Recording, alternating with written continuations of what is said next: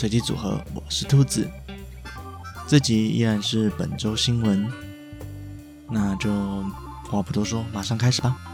第一则新闻，传闻 Intel 在今年下半年推出十二代 a n d e r Lake 架构处理器，且采用新的一千七百角位及新的十纳米工艺，这意味着主机板得重新卖。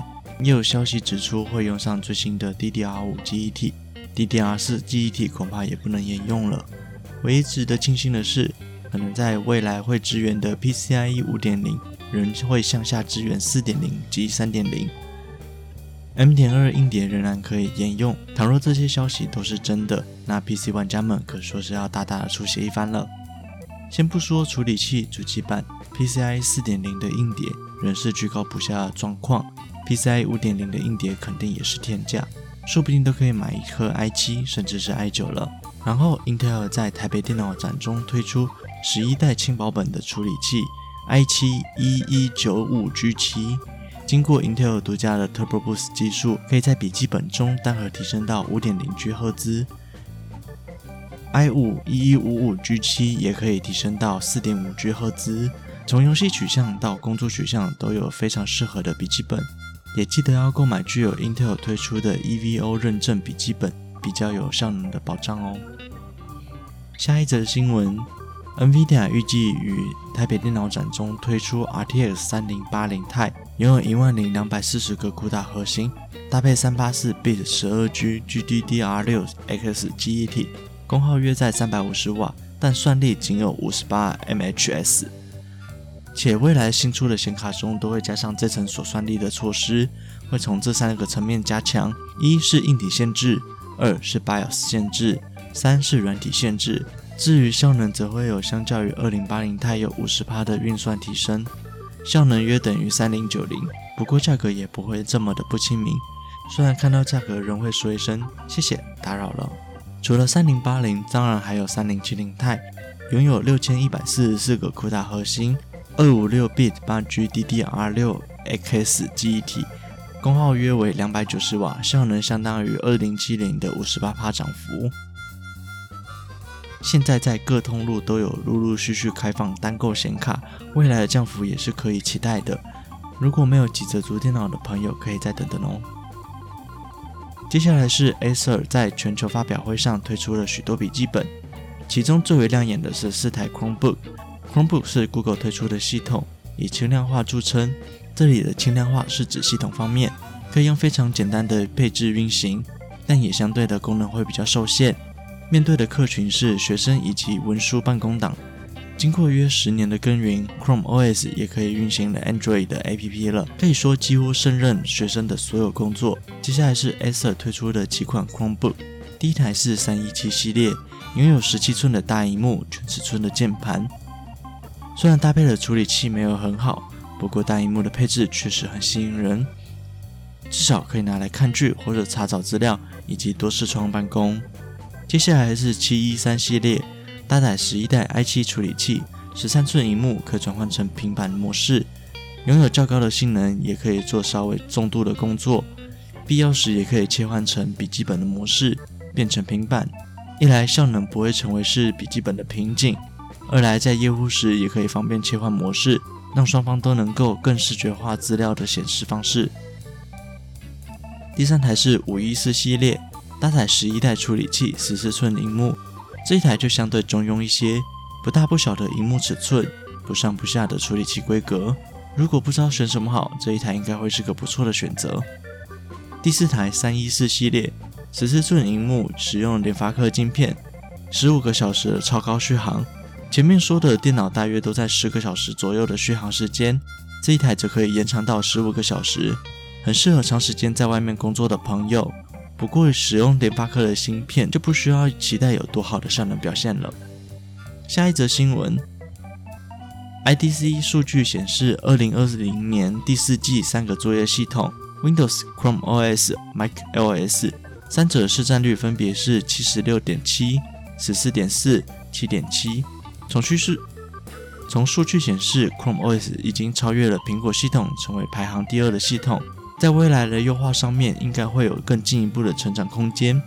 Chrome OS 现在可以运行 Linux 与 Android 的应用程式，但基于是浏览器的作业风格，一旦断网，功能可能就会非常的受限。若是习惯连上网操作，这可能也不会是个缺点。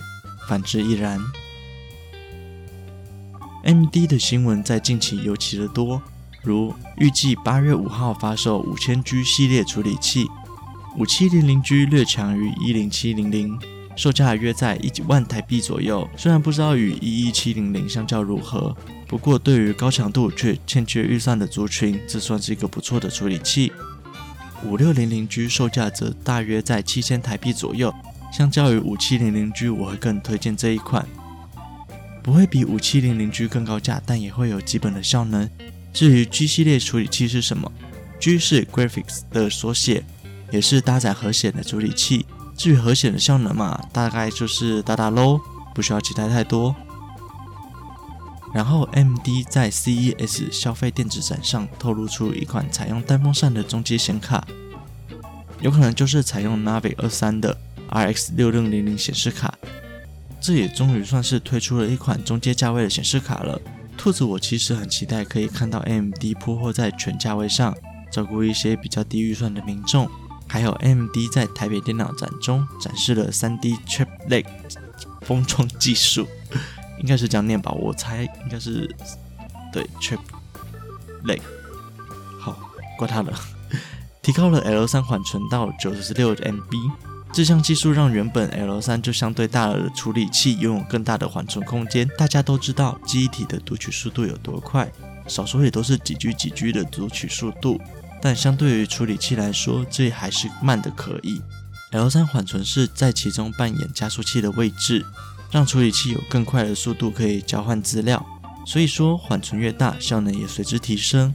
至于游戏的效能体验嘛，约提升在十到二十 percent 之间。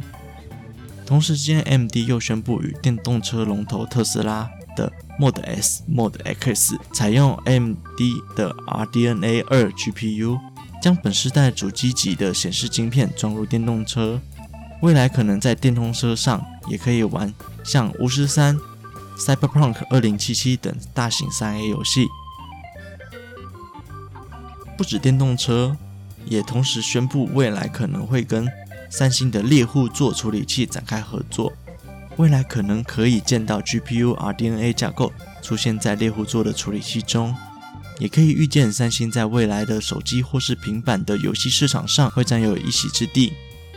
最后，最后，One more thing，在 NVIDIA 推出 RTX 系列的显示卡的同时，也推出了一项可以提高帧率的技术，叫做 DLSS。这项技术应用在 4K 画质中尤为明显。这次 MD 也发布了一项类似的技术，叫 FSR 技术，提供了五种设定档给玩家做选择，效能最高可以提升到两百 percent。支援到 RX 五百系列显示卡，覆盖超过一百款游戏。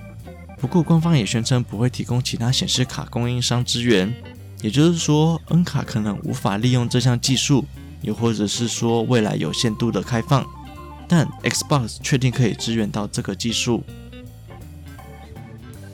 存储大厂美光首批自研主控晶片 PCIe 4.0 SSD，采用自研主控晶片加一百七十六层 3D TLC 颗粒，起跳容量是五百一十二 G 到两 T。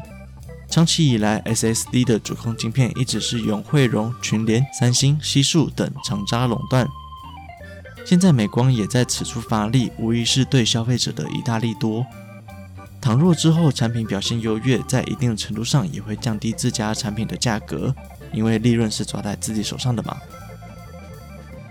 苹果 M2 处理器即将问世，传闻已向台积电下单，首批货会在七月初，可能会搭载十六到三十二核处理器，最高支援六十四 G 的记忆体，同时支援更多的雷电接口。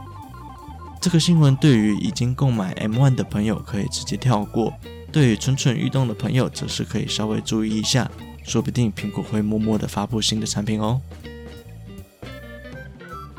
下一则新闻：Windows 十一可能会内建安卓模拟器，Win 十也将预计于二零二五年的十月退场。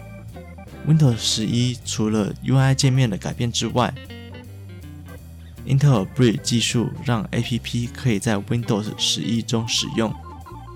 但注意，升级 Windows 十一需要支援 TPM 二点零技术。在 TPM 二点零的支援列表中，有特别指出 Intel 第六代以及 AMD Zen 以外的处理器，因为不符合 Windows 十一的最低使用需求，而不能升级至 Windows 十一。所以 Intel 的第七代及 AMD 的 Zen One 都是还有可能继续向上升级的。最后一则新闻：Zotac ZBox Mini 电脑。体积较小，中阶规格，GTX 一六六零 Ti，产品名称 ZBox EN 五一六六零 T CPU i 五九三零零 H，GPU 是一六六零 Ti，储存空间有一个 M 点二加二点五寸的 SATA，接口有一个 Type C 以及五个 Type A，HDMI 两个，DP 一个，外加一个读卡器，支援 WiFi 六加二点五 G，RJ 四五网口，体积大小大约在。二一零乘二零三乘六十二点二 millimeter，一直很喜欢迷你系列的兔子，也很喜欢像这样的小主机，可以直接的被挂在荧幕后头，也可以放在桌上当一个装饰品。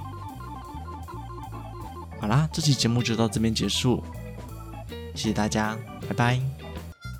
喜欢 ANI 随机组合的朋友，现在都可以在 s o n g On、Apple Podcast、Spotify、Google Podcast。KKBOX 上面搜寻到我们的节目喽。另外，ANI 随机组合有自己的 IG 啦，IG 是 ANI 底线 RAND 点 COMB，欢迎追踪、分享、留言。这期节目就到这里结束了，我们下周再见，拜。